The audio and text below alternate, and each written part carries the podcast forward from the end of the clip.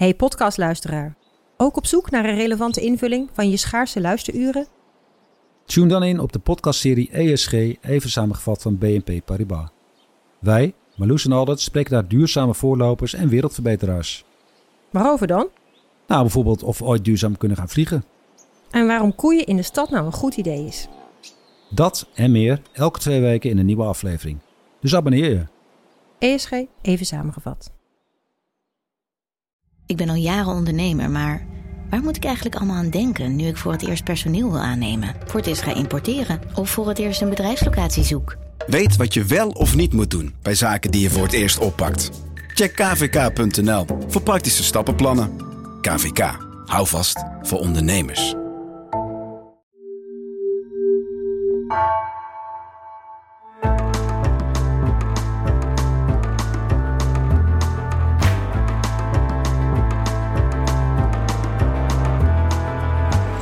Welkom bij Het Uur. Je hebt zin om te sporten, maar je eindigt toch weer met een biertje op de bank. De organisatie wil bezuinigen, maar komt duurder uit. Veranderen is moeilijk. Ben Tiggelaar heeft daar zijn thema van gemaakt. Veranderen en waarom het zo ingewikkeld is. Hij maakte een bestseller, vijfhonderdduizend exemplaren. Staat in reusachtige zalen voor veel publiek. Komt bij alle grote bedrijven over de vloer. Kortom, het thema is gewild. Ben Tiggelaar is hier. Welkom bij Het Uur. Mijn naam is Pieter van der Wielen. Ben, hartelijk welkom. Dank je wel dat je langs wilde komen. Nou, leuk om hier te zijn. Wat een, een groot genoegen om je hier te ontvangen. Wat, wat, ik, wat ik zo leuk vind aan jouw stuk, je, je presenteert jezelf nooit als een, als een goeroe. Je zegt nooit van nou, doe wat ik doe, dan word je net zo succesvol. Als een rolmodel. Je schrijft juist eigenlijk altijd over jezelf een beetje van nou, ik ben uh, intolerant. Ik werk nog aan mezelf. Ik mors veel tijd. Ik uh, ben thuis niet altijd even aardig zoals ik zou willen zijn. Ik heb eigenlijk best een slecht mensbeeld af en toe. Daar ja. trap ik mezelf op. Dat, dat is eigenlijk meer hoe je jezelf uh, ziet. Ja, maar, maar niet, niet per se op een uh, uh, gedeprimeerde manier. Ik, ik kijk met, uh, met enige uh, humor en soms een beetje zwarte humor naar mezelf. Ik vind het niet uh, verstandig om jezelf al te serieus te nemen. Zeker niet als je stukjes schrijft. Dan word je al gauw een soort bedweter op papier. En um, ja, ik, heb, ik maak ook heel veel fouten. Een van de redenen dat ik zo geïnteresseerd ben in...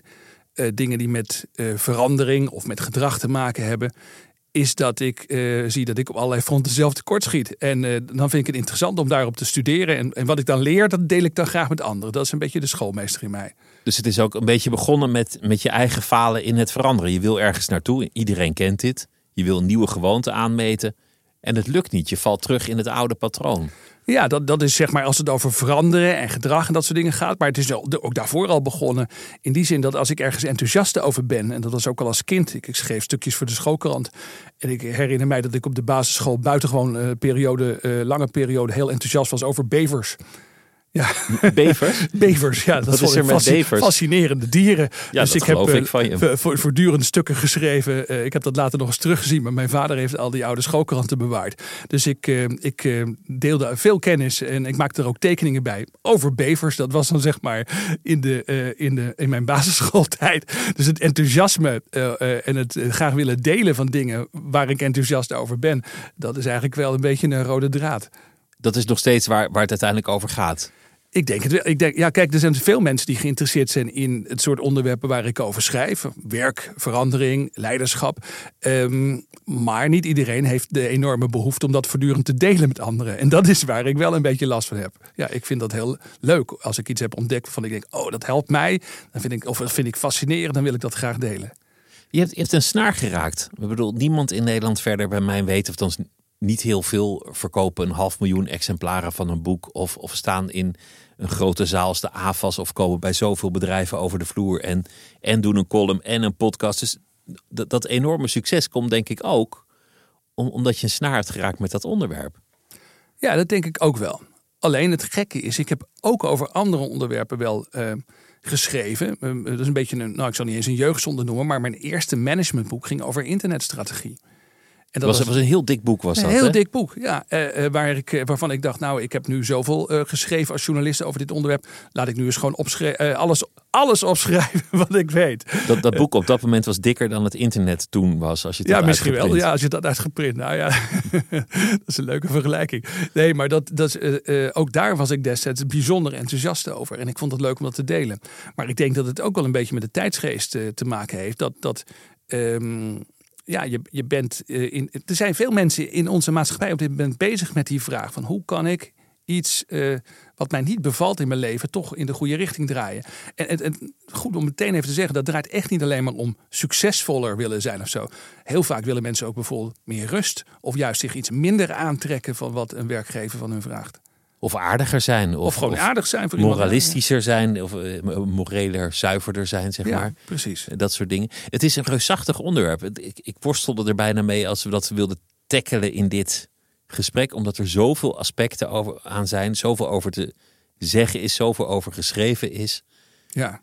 Dat, dat, dat moet jou ook verwarren in je, in je werk. Dat er zoveel boeken en podcasts en lezingen zijn over veranderen.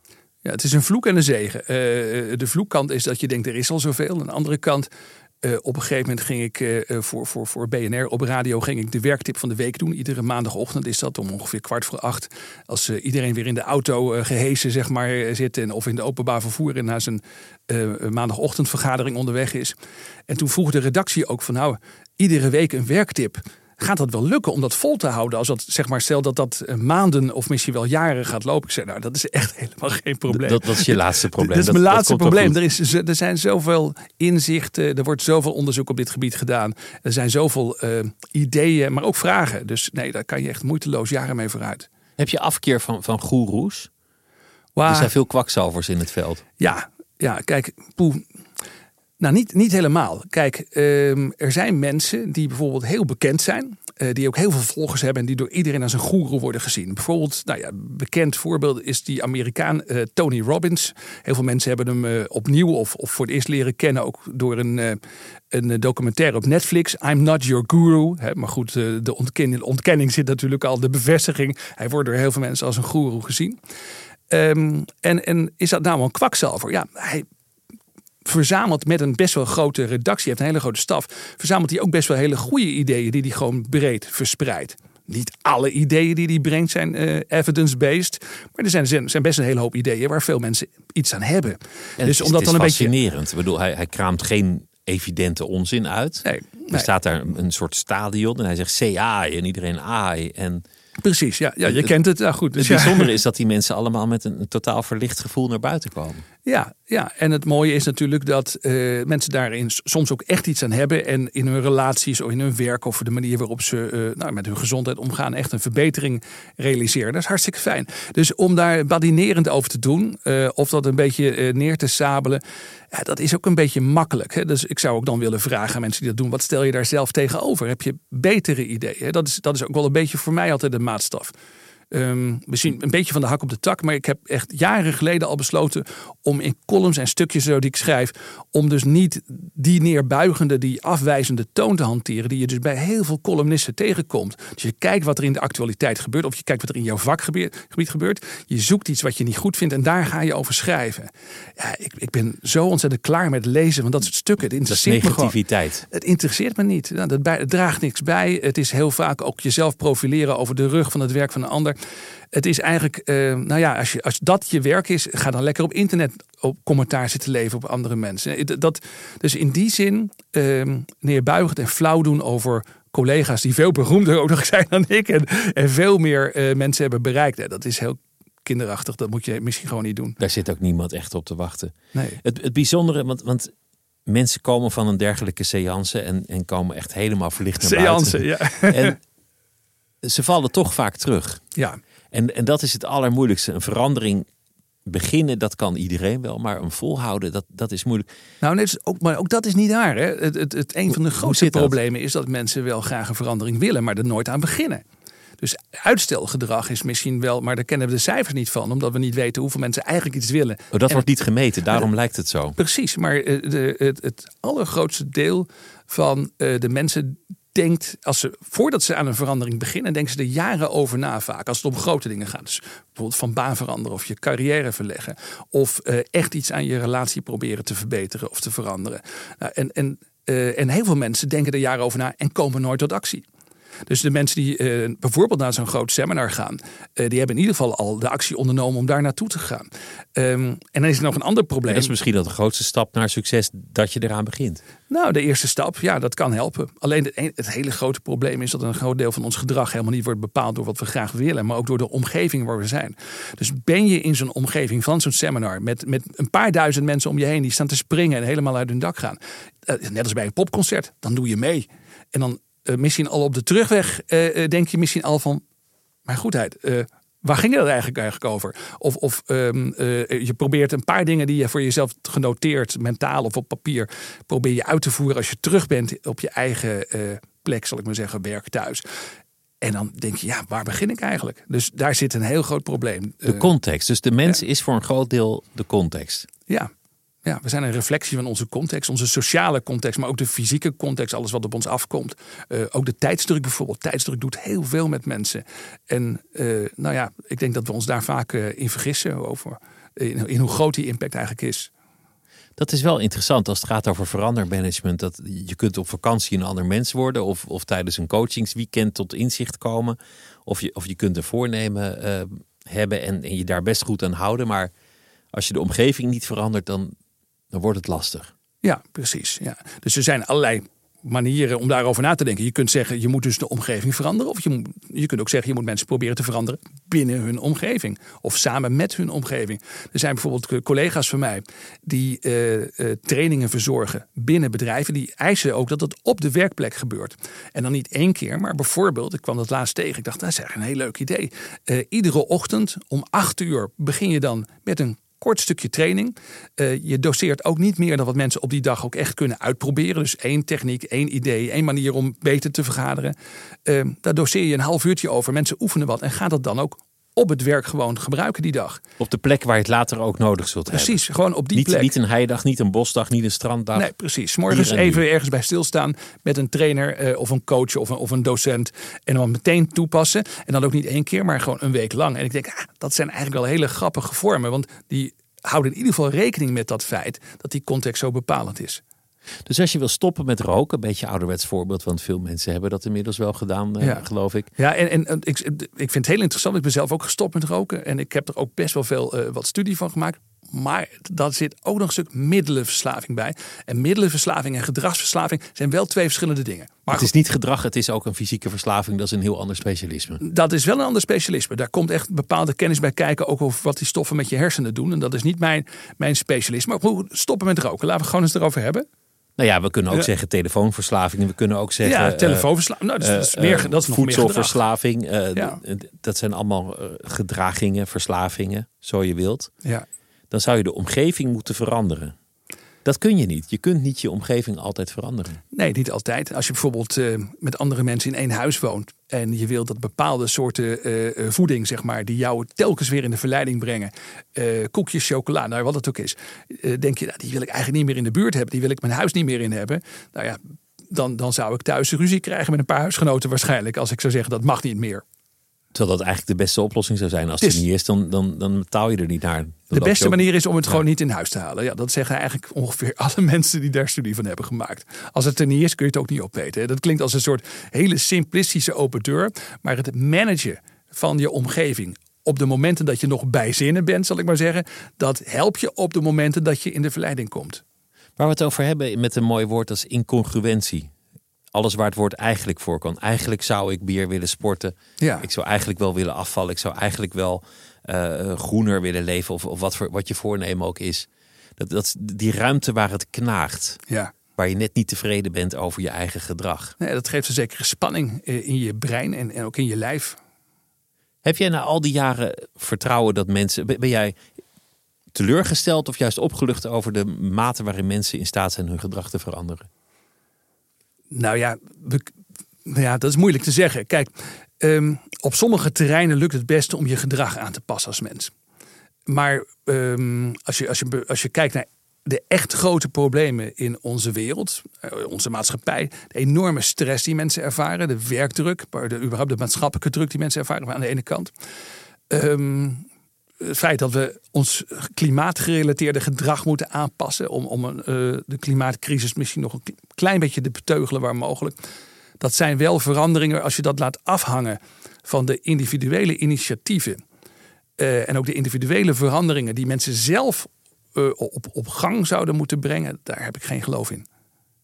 Je denkt niet dat, je, dat mensen groener kunnen leven uh, zonder wetgeving bijvoorbeeld? Nee, dat denk ik niet. Ik denk dat er heel erg veel uh, grote belangen zijn. Um, nou ja, de industrie, de voedingsindustrie. Maar dat geldt ook zeg maar, voor de, voor de uh, gas- en oil-industrie. Het geldt ook als het gaat bijvoorbeeld om telefoonverslaving, om al die appontwikkelaars in Silicon Valley of waar ze nog meer zitten. Uh, de belangen uh, zijn ongelooflijk groot om ons toch het gedrag te laten blijven, te laten vertonen wat we nu vertonen. Um, en uh, de macht aan die kant is ook gewoon heel groot. Dus uh, simpel voorbeeld, laten we even naar telefoonverslaving gaan. Je doet dat net ook even als voorbeeld. Hè. Uh, de interventie die de meeste mensen hanteren als het gaat om minder op hun telefoon zitten, is tegen zichzelf zeggen of tegen anderen: ik moet minder op mijn telefoon zitten. En daar laten we het dan bij. Het is meer het uits- voornemen is uitgesproken, ja, maar meer ook niet. Het is een soort u- het uitspreken van een wens en dan denken we dat dat helpt. Uh, maar dat is, ja, het is wel belangrijk, want het is in ieder geval een soort wens die er is. Dus dat helpt al een beetje, maar uh, het Het leidt nog niet tot het gedrag wat je zou willen zien. Nou, dat is jouw interventie. Jij zegt, ik zou wat minder op mijn telefoon willen zitten. Aan de andere kant, bij iedere app op jouw telefoon, stel dat je er twintig hebt, daar zit, eh, op zijn minst zit daar een behavioral unit van, van, van, van hele slimme mensen die allemaal dezelfde dingen hebben gestudeerd, die ik ook heb gestudeerd. En die zitten daar met een heel team om te bedenken hoe ze jou juist meer gebruik kunnen laten maken van die app.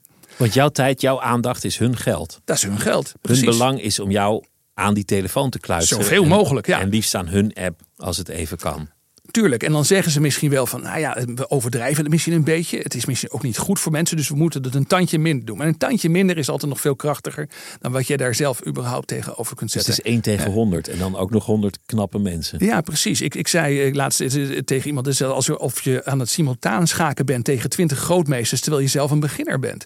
Dus je, je weet een heel klein beetje over je eigen gedrag. Je leest er misschien een stukje over, misschien wel in N R C. Nou, dat is hartstikke goed. Maar dan nog, dan, dan is het een ongelijke wedstrijd. Strijd. En daarom gaan uh, we het niet winnen als we niet een beetje hulp krijgen van mensen die zeggen, hé, hey, wacht eens even, dit is geen eerlijke wedstrijd. Laten we hier een paar regels, uh, uh, hey, jullie, jullie zijn met twintig grootmeesters tegen die ene beginneling aan het spelen. Maar dat, dat is niet, daar gaan we iets aan doen. En dat is toch de rol van de overheid. Die moet kijken of dat soort oneerlijke of ongelijke situaties uh, leiden tot nou ja, uiteindelijk ook collectieve problemen, waar we vervolgens, uh, die we vervolgens met z'n allen moeten opdwijlen. Dus je zou, nou ja, klimaatverandering is per definitie een collectief probleem, lijkt me. Vetzucht zou je als een collectief probleem kunnen zien. Niet is het als zeker een individueel het, probleem. Het, versto- het verstopt onze gezondheidszorg. Dat is nu al aan de hand.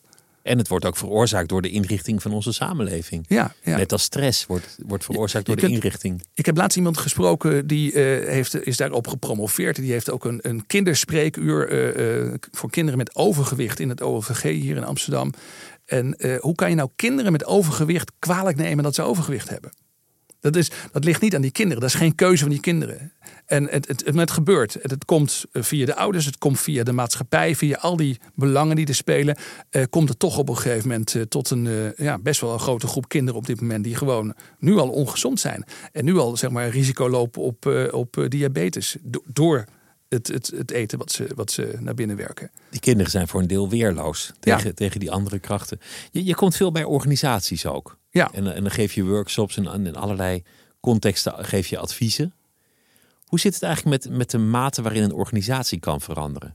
Hoe kan het dat het, dus op individueel vlak kennen we het. Ik wil gaan sporten, maar ik eindigde in het café. Ja. Ik weet niet wat er is gebeurd. Ineens zat ik daar. Dat gebeurt met organisaties op een wat grotere schaal ook. We gaan, we gaan bezuinigen en toch is het budget ineens verdubbeld en overschreden. Ja, dat gebeurt. En aan de andere kant, binnen bedrijven, binnen organisaties is er ook wel weer iets, iets aardigs, iets interessants aan de hand. Dat is een van de redenen dat ik het ook zo interessant vind om daar uh, met mensen te spreken over dingen als verandering of verbetering. En dat is dat je uh, de, de omgeving die dus zo'n ontzettend grote impact heeft op ons gedrag.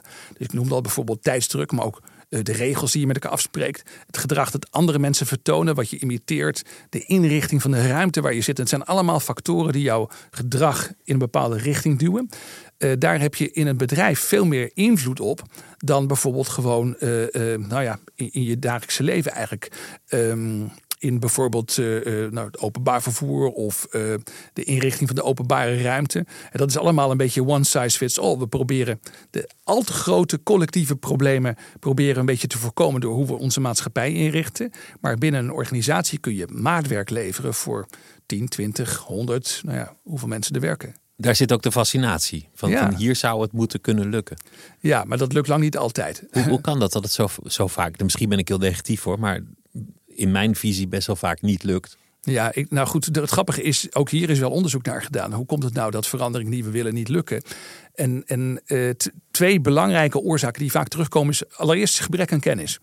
Dus dat, uh, daar, dat zie ik ook echt wel mijn eigen rol. Dat ik denk van, ja, het helpt echt om mensen te leren hoe menselijk gedrag wel werkt.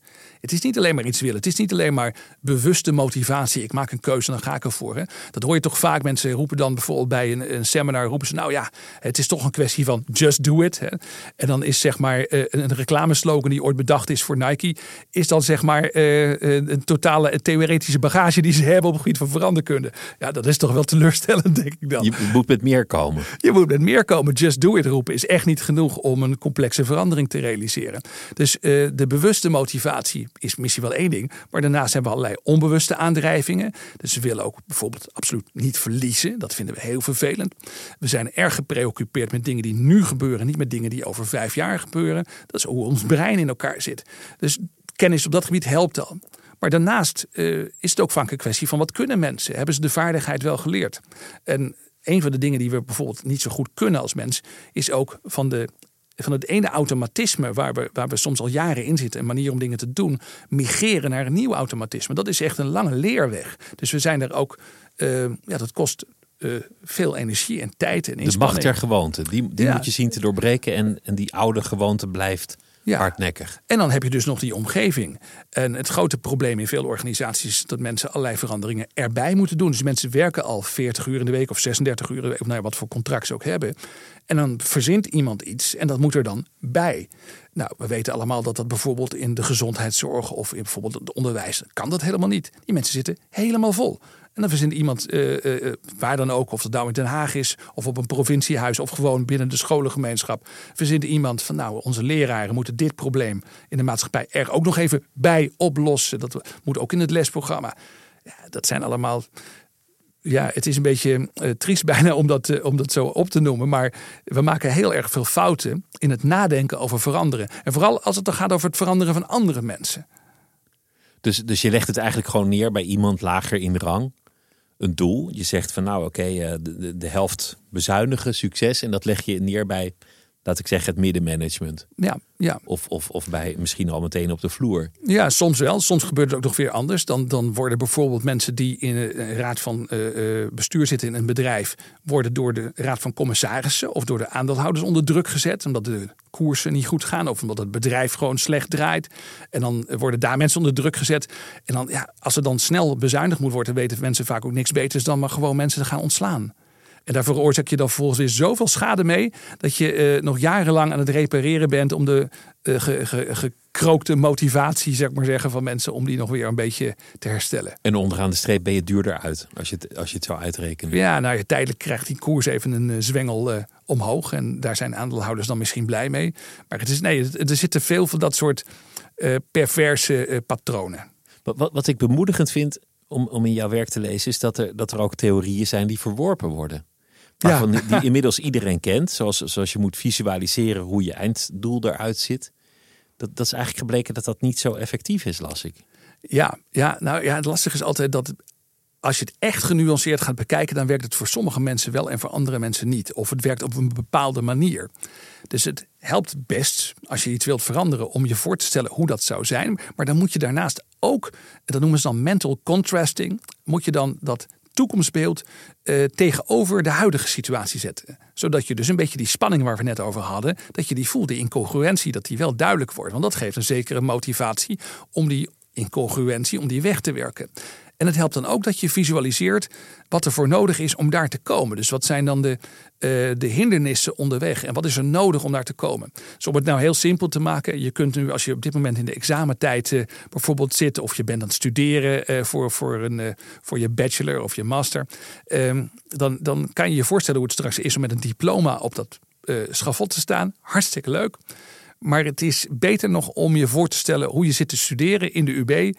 Eh, wat, wat er allemaal voor nodig is om te doen om daar te komen. Anders wordt het een abstracte droom die je misschien wel niet gaat bereiken. Ook dat. En het geeft je hersenen een zekere mate van rust. Dat komt uit onderzoek van Gabrielle van Eutingen. En die heeft vastgesteld dat mensen juist eigenlijk het heel fijn vinden om dat soort toekomstdromen te hebben. Eh, je brein heeft als het ware het gevoel van nou... Lekker, we zijn er al. Hè. Er hoeft eigenlijk niet zoveel te gebeuren.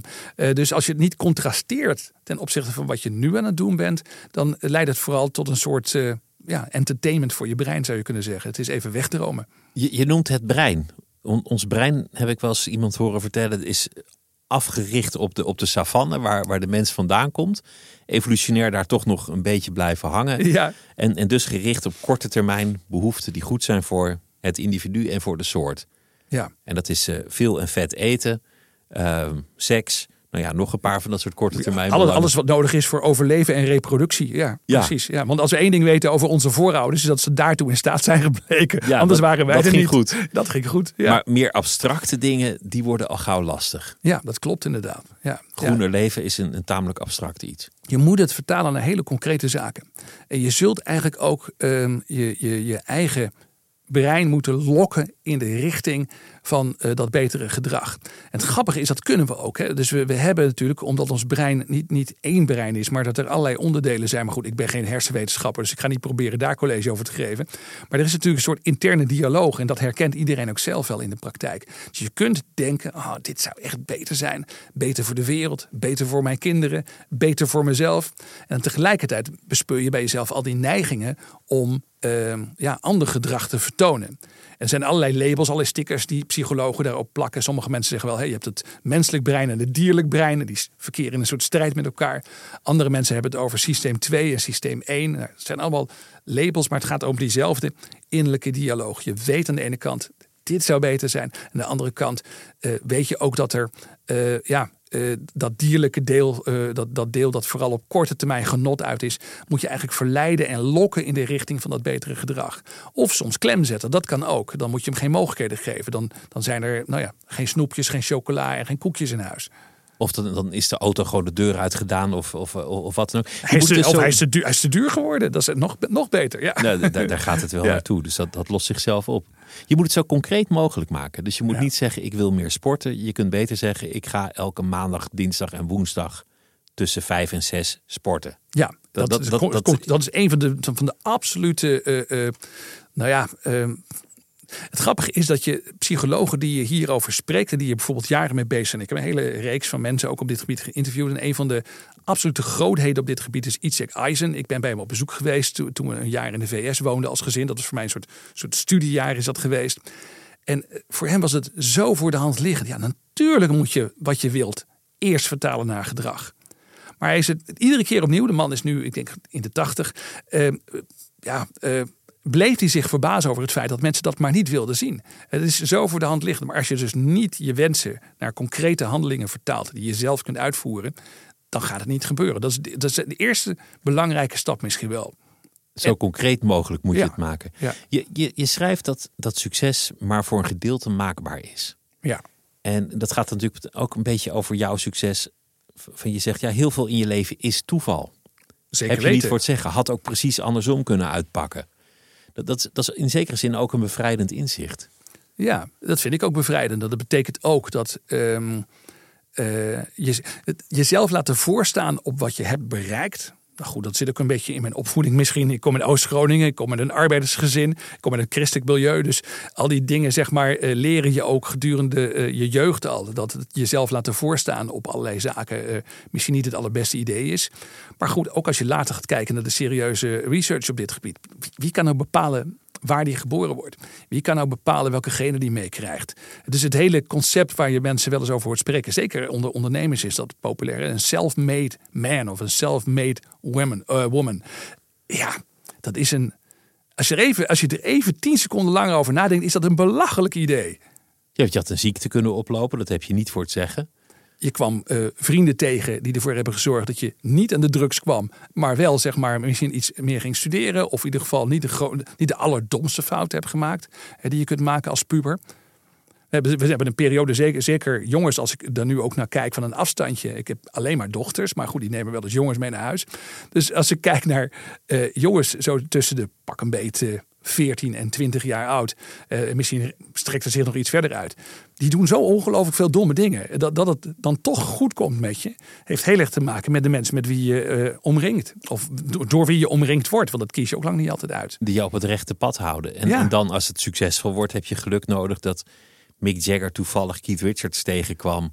In de trein. In de trein. Met allebei wel eens een keer een album, geloof ik, van, uh, van ja, Chuck hey, Berry. Uh, onder... heb, heb jij ook die plaat? En, heb en, jij ook die plaat, ja. Had hij een trein later genomen, hadden we van geen van beiden wellicht ooit gehoord. Nou ja, er zijn waarschijnlijk dus heel veel, dat is dus de grap. Er zijn dus heel veel um, bijna beroemde muzikanten die net in de verkeerde trein zaten. Miljoenen. Miljoenen, ja. Ja.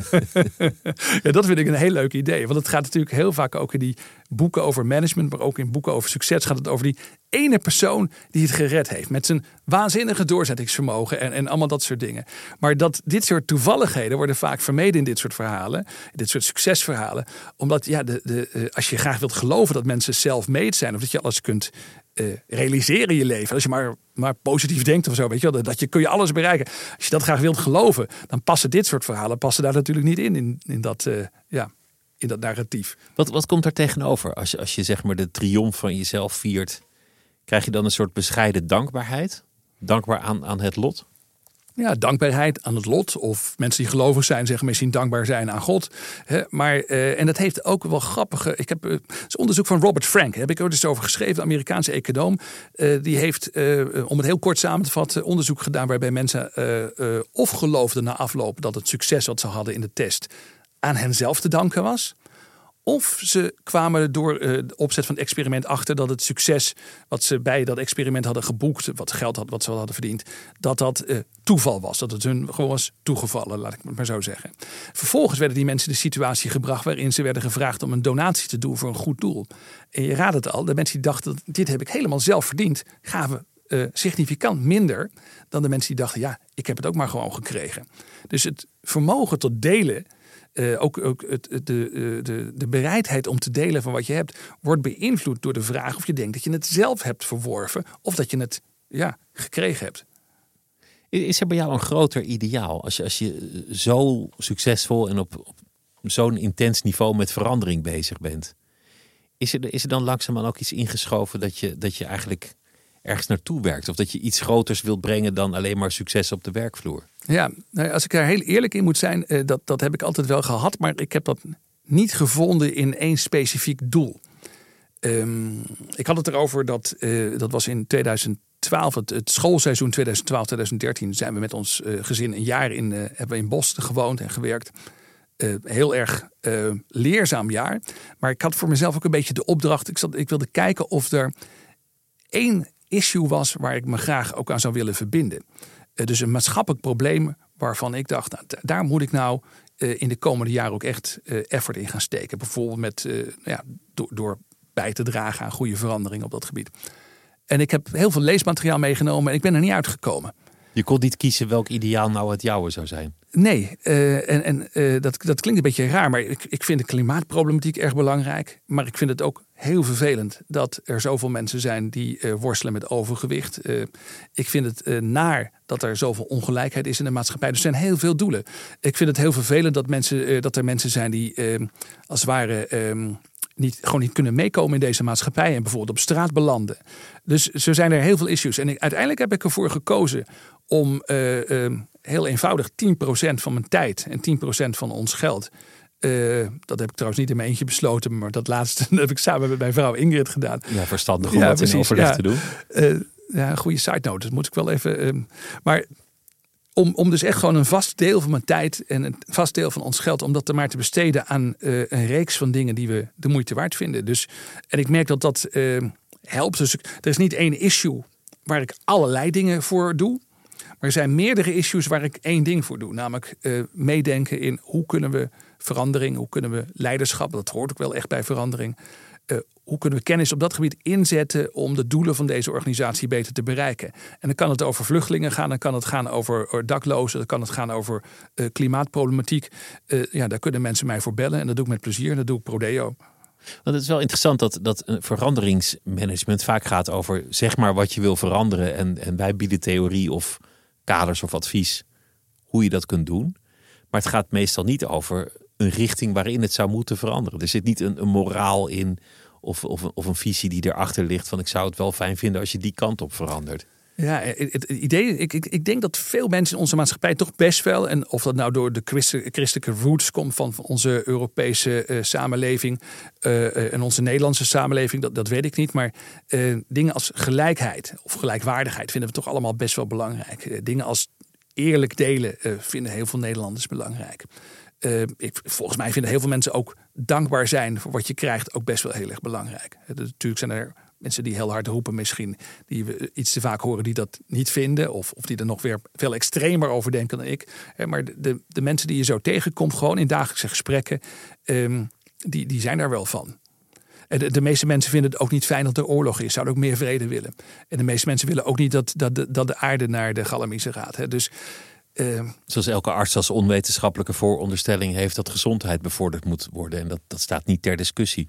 Dus niemand die dat een raar ideaal vindt. Nee, nee, zo zijn er dus heel veel idealen die we helemaal niet raar vinden. En, maar goed, het zijn allemaal ook een beetje... Het worden ook, juist omdat het door zoveel mensen wordt gedeeld... is het ook al gauw een cliché. Hè? Het is een beetje het cliché van, van de misverkiezing. Van wat is uw grootste wens? Ja, wereldvrede. Wereldvrede, ja, natuurlijk. Ja, natuurlijk. Maar wie wil dat nou niet? He, maar omdat het zo groot is en zo ongrijpbaar... en dat iedereen het al uh, honderden jaren wil... Um, zijn we, zijn we ook een beetje... En ik zelf eigenlijk ook wel een beetje eh, wantrouwend geworden tegen dat soort grote woorden. En, en het, het is ook, ik ben ook een beetje van, van de wereld willen veranderen naar je wereld willen veranderen.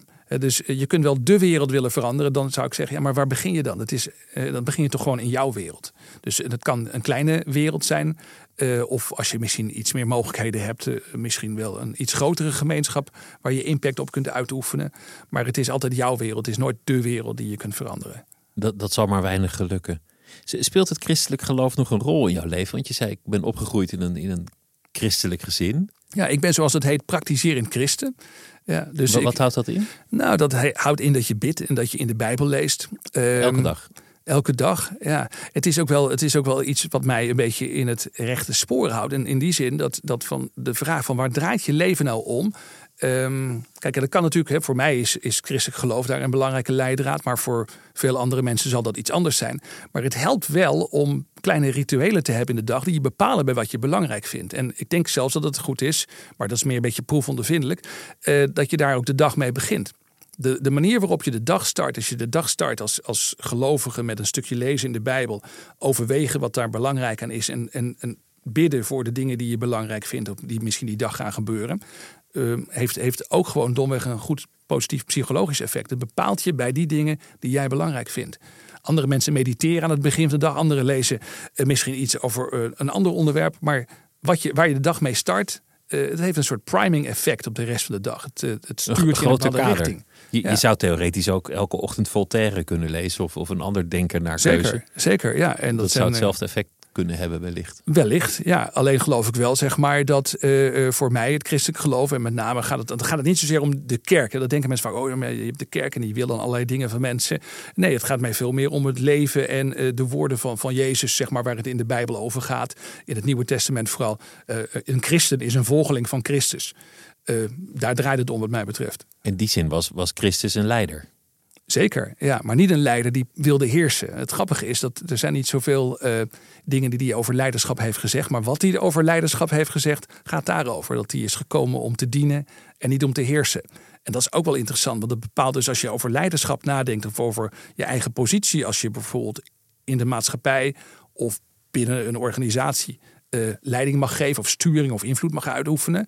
Uh, nou, dan moet je dat dus, vind ik, ook vanuit een dienend perspectief doen. Je Dien... dient de organisatie, je dient je werknemers of het doel waar, waarvoor de organisatie is opgericht. Het gaat niet om jou, het gaat om een groter doel. Ja, straks ben jij weg en dan is dat doel er nog. Zodat op die manier kijken is heel louterend voor mensen.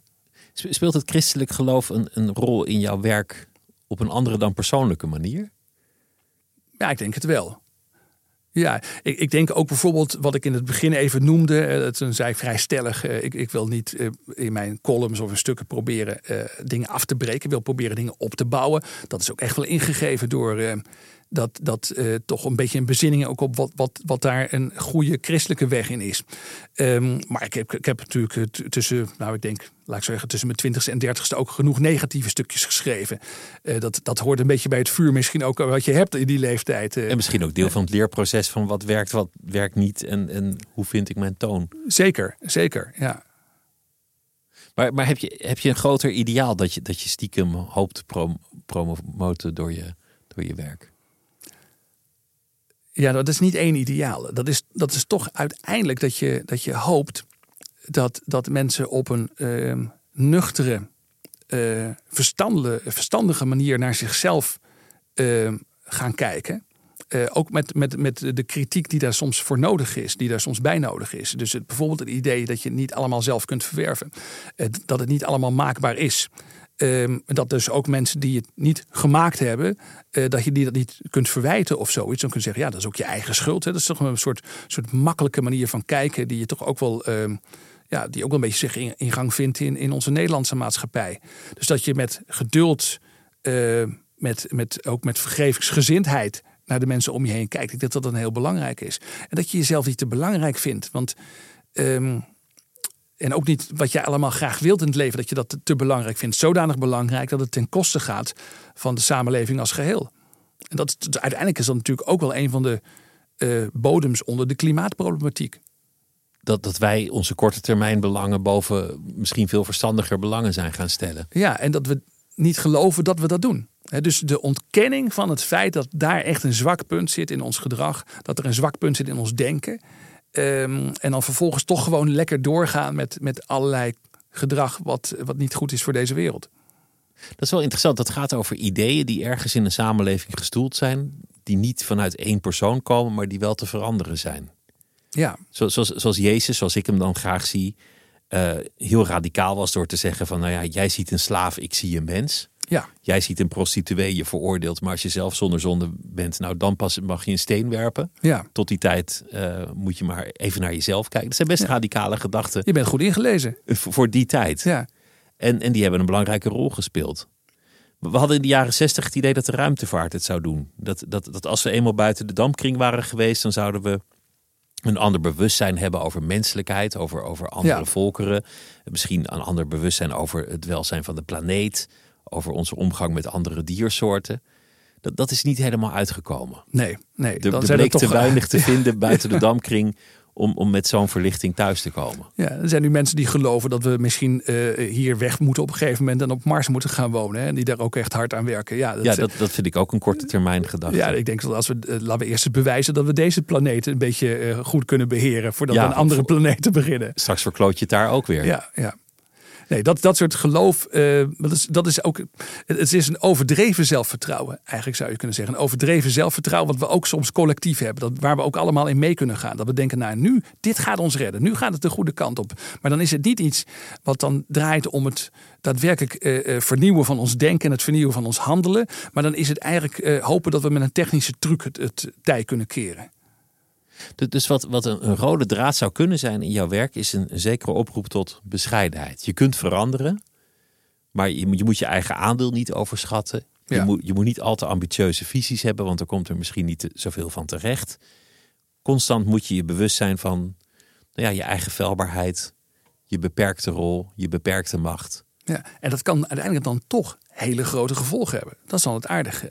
En uh, wat, wat bescheidenheid uh, is voor de ene, is, is weer iets anders voor de ander. Hè? Dus er zijn mensen die natuurlijk... Uh, nou ja, de, de, de, de geschiedenis barst natuurlijk van de interessante figuren die wel degelijk ook hele grote en, en prachtige dingen hebben gedaan. Of dat nou het oprichten is van ziekenhuizen in, in, uh, in ontwikkelingslanden uh, of zich ontwikkelende landen. Uh, of of uh, politieke veranderingen teweeg brengen. Ik bedoel, ik denk dat we allemaal uh, geïnspireerd raken als we kijken naar mensen als Nelson Mandela of Albert Schweitzer. Ga ze maar door.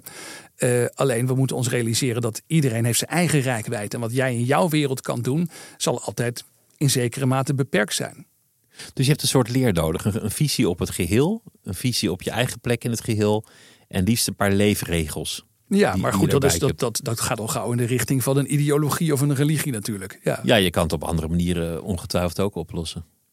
Ja, dat vraagt me af. Want wie, wie lukt het nou? Kijk, dat is wel eens een gesprek wat ik heb met mensen die niet, niet gelovig zijn uh, in mijn vriendenkring. Uh, heel veel mensen zeggen, ja, ik, ik zoek dat zelf wel uit. Of ik heb mijn eigen ideeën. Maar lukt het jou in de tijd die je ter beschikking staat, hè, die je hebt naast je werk, naast het opvoeden van kinderen en alle dat soort dingen, om zo'n levensleer te ontwikkelen waar andere mensen al tweeduizend jaar mee bezig zijn? Dat is ook een beetje aanmatigend als je denkt dat je dat wel kunt. Dat je denkt, nou ja, je dat hebt je een soort doe-het-zelf pakket ervan kan maken. Ja, je hebt, natuurlijk, je hebt natuurlijk Christus gehad, je had de apostelen en dan kwam later kwam Augustinus en daarna heb je heel veel christelijke filosofen gehad, maar dat kan ik zelf ook in mijn vrije tijd wel bij elkaar denken. Ja, dat is natuurlijk, dat is ook al een soort overdreven zelfvertrouwen. Ik zeg niet dat iedereen zich daarom moet schikken in bestaande leren, dat is ook onzin, maar ik, ik, het, het Het beetje, met een beetje bescheidenheid kijken naar wat je zelf bij elkaar sprokkelt aan filosofie in het leven. Um, en, en met iets meer ontzag kijken dat mensen misschien in het verleden op dat gebied hebben gedaan. Dat zou heel veel mensen wel passen, denk ik. Nou, dat ben ik met je eens. Dat is ook het effectieve van een boek. Ja, dat scheelt zeker. Heel veel tijd. Iemand werkt twee jaar aan een boek en, je, en jij doet er één dag over. Ja, ja, nou, nee. Hoe effectief wil je het hebben? Nee, maar het hoeft, het hoeft helemaal, niet per se een, een, een religie te zijn. Je kan ook andere filosofieën of denkers. Ja, nou, het, het, je, het je voeden met verschillende ideeën op dat gebied. Dat zou ook voor christenen denk ik heel goed zijn om ook eens een keer iets anders te lezen. En dat geldt voor het, het je verdiepen in de levensovertuigingen van andere mensen. Ja, dat vind ik zelf ook wel bijzonder boeiend, moet ik zeggen. Want... want eigenlijk de vragen die je nu stelt, die houden mij ook bezig. Maar ik, ik kan het nog niet vatten. Ik kan het niet um, in, in een paar mooie zinnen zeggen van nou, en hier gaat het dan om in mijn leven. Ja, ik weet wel wat ik doe. Hè. Als ik het beschrijf, dan zeg ik van nou, ik, ik probeer met de talenten en de mogelijkheden die ik heb, probeer ik de dingen die ik leer, die ik waardevol acht, uh, niet alleen maar voor mezelf, maar ook voor andere mensen, probeer ik weer door te geven op zo'n manier dat andere mensen daar baat bij hebben. Hè, dat is een, een heel mooi... Nou, je zou dat bijna een soort missie of zo kunnen noemen. Maar dat is nog niet echt een programma voor wat dan echt goed is en waar het allemaal naartoe moet. Dat zou ook een grote ambitie zijn. Misschien, ja. ik, vind, ik vind werk ook zo wonderlijk. Want, je, want veel, veel van jouw stukken gaan over werk. De mensen op de werkvloer. Ja. En werk is natuurlijk iets heel raars. Want, want je gaat naar je werk met een taak. Maar tegelijk is het ook een deel van je identiteit. Een enorme besteding van je dag. Ja. Het is ook een deel van je sociale omgeving. Je bent er financieel meestal totaal van afhankelijk. Dus er zit ook een, een bron van angst en vrees in. Dan, dan zeggen mensen die het kunnen weten dat op zijn sterfbed niemand het over zijn werk heeft. Ja. Vind ik ook zo wonderlijk. En er gebeurt op dat werk natuurlijk van alles dat helemaal niet met het klusje te maken heeft. Ja. In een soort sociale context. Het, ja, het is de, de ja, apenrots ja, bij uitstek. Ja, het is, het is ook een soort... soort um... Een soort, soort afspiegeling van de rest van, de, van, van het dagelijkse leven of zoiets. Hoewel het wel voor heel veel mensen het dagelijkse leven gewoon is. Hè?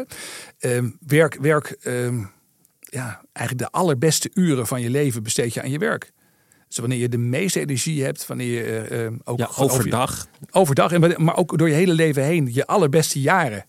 Zit je op kantoor? Zit je op kantoor? Je zou kunnen zeggen, nou weet je, je zou ook uh, alvast eerst pensioen kunnen doen tussen je twintigste en je veertigste. En uh, dan, ga je dan, dan ben je nog heel fit. Dan kan je nog goed berg beklimmen. En dan kan je kitesurfen en allemaal dat soort dingen. Maar dat zie ik dus allemaal zestig-plussers doen. En, en eigenlijk als je, als je conditie er niet meer toe laat, ga je al die zeiltochten maken. En, uh, ja, precies. En, die, en die bergen beklimmen. Maar hoe kan het eigenlijk dat we in onze samenleving werk zo belangrijk zijn gaan maken? Ja, dat, dat hangt er een klein beetje van af. Ik, poeh, daar zouden verschillende sociologen hele verschillende antwoorden op geven. Een tijdje geleden sprak ik Robert Dur.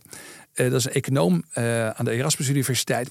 En die doet onder meer onderzoek naar uh, hoe mensen naar hun werk kijken. En um, ook wat het te maken heeft met de tijd waarin ze dan de arbeidsmarkt opkomen. En ik ben zelf van de, uh, hoe heet dat dan, de tweede babyboom generatie is dat dan geloof ik. Hè? Dus het zijn uh, de, de kinderen van de boomers. Dus ik ben oh ja, van die manier. Ik ben ja. van negenenzestig.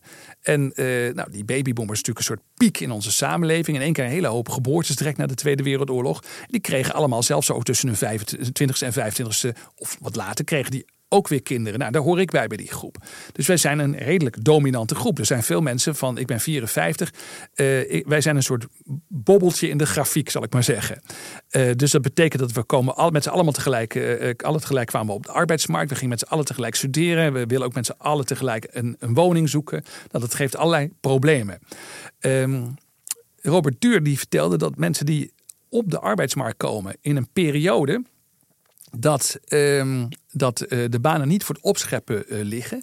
Die vinden carrière en salaris en dat soort dingen veel belangrijker dan mensen die tot een cohort behoren, die uh, uh, dat, dat op de arbeidsmarkt komt op het moment dat er genoeg banen zijn en er ja, prima salarissen zijn. Dus mijn leeftijdscategorie is ook wel heel erg gevormd door het idee dat werken ook een soort ticket naar succes is. Dat uh, hard werken belangrijk is. Dat salaris belangrijk is. En dat vinden uh, allerlei groepen, allerlei cohorten, leeftijdscohorten die na mij uh, en, en, en mijn uh, leeftijdsgenoten komen, vinden dat weer veel minder belangrijk. Die maken andere keuzes, toch een beetje afhankelijk van het toeval in welke tijd je Zeker. Op de, op de arbeidsmarkt komt. Nou ja, de jongeren die nu gaan werken hebben als probleem dat ze uh, bijvoorbeeld geen woonruimte kunnen vinden in Nederland. Dus het betekent dat uh, opeens voor die mensen, dat was ook een van de bevindingen van Dur, dat ondanks het feit dat ze uh, allerlei maatschappelijke onderwerpen ook belangrijk vinden, als ze een ranking moeten maken van wat telt voor hen in hun baan, dan is het salaris wat ze krijgen heel erg belangrijk. En daar vergissen we ons vaak een beetje in bij die Uh, uh, Uh, eind twintigers, begin dertigers. Maar die willen eigenlijk heel graag goed verdienen. Niet omdat ze zo nodig rijk willen zijn, maar omdat ze domweg een huis willen. Omdat ze dat geld nodig hebben vanwege de, de, de, de, de woningmarkt. De hele basale zaken, ja, uh, kinderopvang, uh, nou ja, alles erop en eraan. Ja. Werk is, is enorm belangrijk voor je identiteit, voor je status, voor je bestaanszekerheid, voor al dat soort dingen. En tegelijk heerst er een filosofie van dat je een individu bent in een competitie met anderen. Het is een soort sportevenement. Je kan winnen, je kan verliezen. En de trouw aan een bedrijf die is er niet meer zo. Niet zoals vroeger. Dat je je hele leven voor één bedrijf werkte en ook deel uitmaakte van een soort gevoelde gemeenschap. Nee. Mensen zijn daarin angstiger, kwetsbaarder. En er wordt, wordt af en toe ook wel heel slordig met mensen omgegaan. Gewoon uh, drieduizend mensen eruit, vijfduizend mensen eruit. Zeker, ja. Een grote hal, even een collectief berichtje. Nou jongens, succes verder. Ja, ik heb het al eens uitgezocht. Ik kwam het tegen uh, een paar jaar geleden bij het voorbereiden op een, uh, op een column voor de krant. Uh, dat uh, bij, uh, en dan moet ik het even uit mijn hoofd doen hoor. Maar dat bij I B M stond in de jaren vijftig en zestig was er een lijstje van dingen die ze het allerbelangrijkste vonden. En daar stond, uh, nou, in ieder geval in de top drie stond de werknemer. Het bedrijf was er voor de werknemer. En dat is uh, eigenlijk in de decennia daarna uh, volledig veranderd. En zeker doordat Ja, dat, dat harde kapitalisme wat zo in de jaren tachtig uh, is opgekomen. Uh, dat aandeelhouderskapitalisme zie je dat uh, medewerkers, zeker in grote bedrijven, steeds, steeds minder belangrijk uh, uh, zijn geworden. Dus de medewerker staat nog wel op het lijstje bij I B M. Maar in de prioriteiten uh, is hij echt naar onderen geschoven. En ik zeg niet dat dat overal zo is. Want er zijn nog steeds heel erg veel uh, middelgrote en kleine bedrijven in Nederland waar mensen gewoon echt jarenlang werken met heel veel vertrouwen, onderling vertrouwen en met heel veel onderling plezier. Hè, waarbij echt een soort ge- familiegevoel heerst. Ook als je geen familie bent. Uh, maar zeker in het wat grotere bedrijfsleven, waar het toch ook vaak in de media wel over gaat. Hè, beursgenoteerde bedrijven, de grote ondernemingen in de wereld. Daar is die medewerker is, uh, vervangbaar geworden. De aandeelhouder heeft het gewonnen van de medewerker, zou je het heel kort kunnen samenvatten. Ja, ja, en wat nou het trieste is, dat die aandeelhouder is vaak ook weer die medewerker. Ja, want uh, tenslotte zeg maar, uh, zijn we allemaal via de grote pensioenfondsen bijvoorbeeld aandeelhouders ja, ja, ja, in bedrijven. Precies. En willen we graag dat die pensioenpot ook straks voldoende groot is. Dus moeten die bedrijven ook meer geld waard worden. Uh, waard worden. Dus het, het, het spel wat we met elkaar hebben geconstrueerd, uh, daar zijn we zelf ook de gevangenen van. Maar Als, als het gaat over verandering, hebben we het steeds gehad over veranderingen die je zelf wilt en die je al dan niet kunt bereiken. De meeste veranderingen die overkomen mensen. Ja. Hoe gaan we daar eigenlijk mee om? Hoe kan het dat de een zich zo makkelijk kan aanpassen aan een nieuwe omstandigheid en de ander totaal ontwricht raakt en er niet meer overheen komt? Ja, ja, de een dat... wordt ontslagen en die, die zegt, nou ja, dan ga ik nu eindelijk doen wat ik altijd wilde doen. En de, en de ander belandt in een depressie. Ja, dat heet dan, dat heet dan in de psychologie, hè, heet dat veerkracht, resilience. Wat, wat, wat is veerkracht? Waar bestaat dat uit? Ja, er zijn, zijn meerdere onderdelen. Dan zou ik het echt even uit mijn hoofd moeten doen. Dat vind ik even lastig op dit moment. Ik ben, ik ben natuurlijk meer een schrijver die graag zijn bronnen erbij pakt en dan heel, mooi even op een rijtje zet. Um, maar uh, een, een van de zaken die bijvoorbeeld uh, belangrijk zijn daarbij is uh, uh, self-efficacy. Dat is sowieso een heel belangrijke bepalende psychologische factor. En dat is een soort specifiek zelfvertrouwen. Dus niet een algemeen zelfvertrouwen van ik kan de wereld aan. Maar een specifiek zelfvertrouwen gericht op dingen die moeten gebeuren. Dus ik kan weer uit deze crisis komen. Ik kan wel weer een nieuwe baan vinden. Het gaat mij lukken om mij uh, uh, om te scholen naar een andere loopbaan. En het, de inschatting van je eigen vermogen, van gaat me dat wel lukken, gaat me dat niet lukken, uh, is een hele belangrijke. En dat kun je stimuleren bij mensen door, um, ja, door ervaring. Als je positieve ervaring hebt. Um, voorbeeld van mezelf. Ik ben ooit voor mezelf begonnen. Op mijn zesentwintigste. Um, dus wanneer er iets gebeurt. Een rare verandering. Toen we met bijvoorbeeld uh, de COVID-epidemie te maken kregen. Toen was natuurlijk een hele hoop van mijn werk verdwenen in één keer. Moest worden ingeruild door ander werk. Maar het was niet de eerste keer dat ik helemaal met nul moest beginnen. Dus uh, je hebt dan het vertrouwen van nou ja, we moeten uh, allemaal nieuwe dingen gaan bedenken om weer opnieuw zeg maar uh, de werkweek in te vullen. Maar dat is niet erg, dat kan ik, dat heb ik eerder gedaan.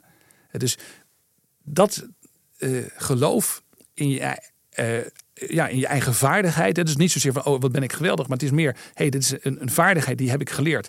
En dat kan ik dus. Ik heb voor hetere vuren gestaan. Dit kan ik wel. Ja, dat, dat gevoel. Is een ontzettend belangrijk uh, element in die, um, in die veerkracht. Nou, er zijn meer uh, elementen. Hoop is bijvoorbeeld ook belangrijk. Zie je een betere toekomst ergens verderop. En, maar dan ook wel weer de vraag van, en kan ik daar ook naartoe werken? Dus dan komt die factor die ik net noemde ook weer bij kijken. Dat is interessant. Hè? Dat, dat zo'n COVID-tijd heeft iedereen genoopt tot een hele snelle verandering. En dan kunnen mensen dat over het algemeen ook heel erg goed. Bedrijven die passen zich feilloos aan.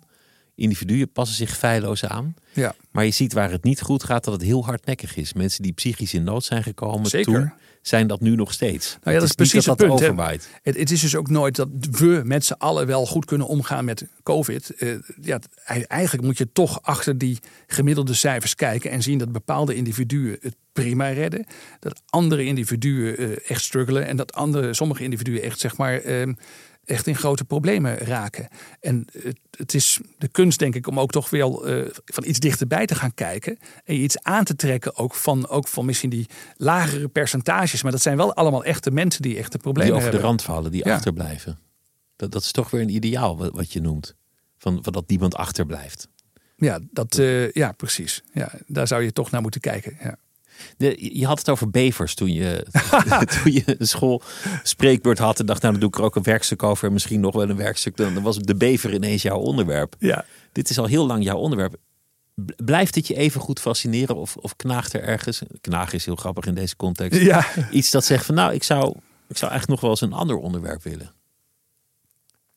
Nee, ik denk eerlijk gezegd, ik heb me daar laatst ook nog weer eens wat op, op beraden. Van, van uh, toch een beetje voorzichtig denken, ja oké, okay, uh, de boekhandel spuilen uit. Maar als ik dan toch nog weer eens een boek ga, ga schrijven, waar zou het dan over moeten gaan?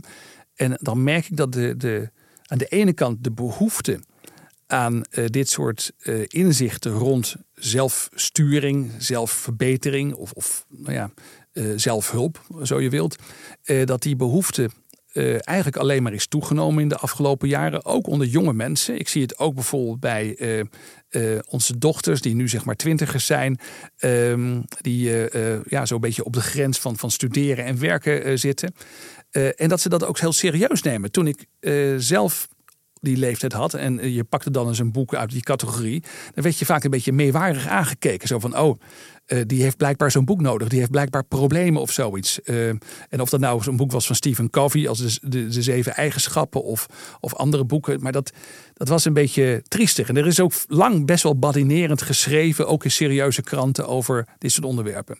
Tegelijkertijd zie je, zeker met de opkomst van het internet... waar je kunt zien van hoeveel mensen lezen nou eigenlijk iets... of hoeveel, uh, hoe vaak wordt een podcast nou beluisterd... dat de behoefte aan kennis en een beetje serieuze kennis op dit gebied... eigenlijk ongelooflijk groot is. Dus ik denk ook wel van eigenlijk met uh, alles wat ik zelf heb geleerd... Uh, aan de ene kant door te studeren... aan de andere kant gewoon proefondervindelijk... allemaal zelf heb meegemaakt door dingen uit te proberen... wat werkt wel, wat werkt niet...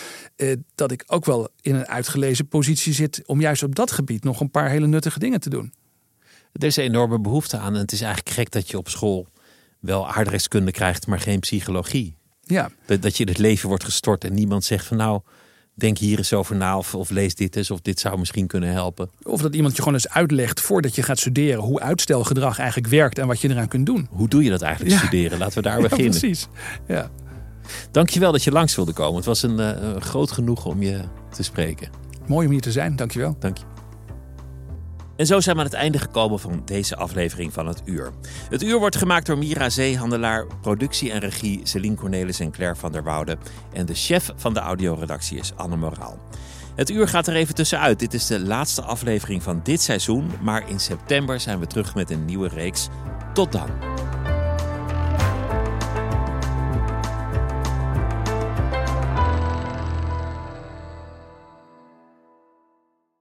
Technologie lijkt tegenwoordig het antwoord op iedere uitdaging.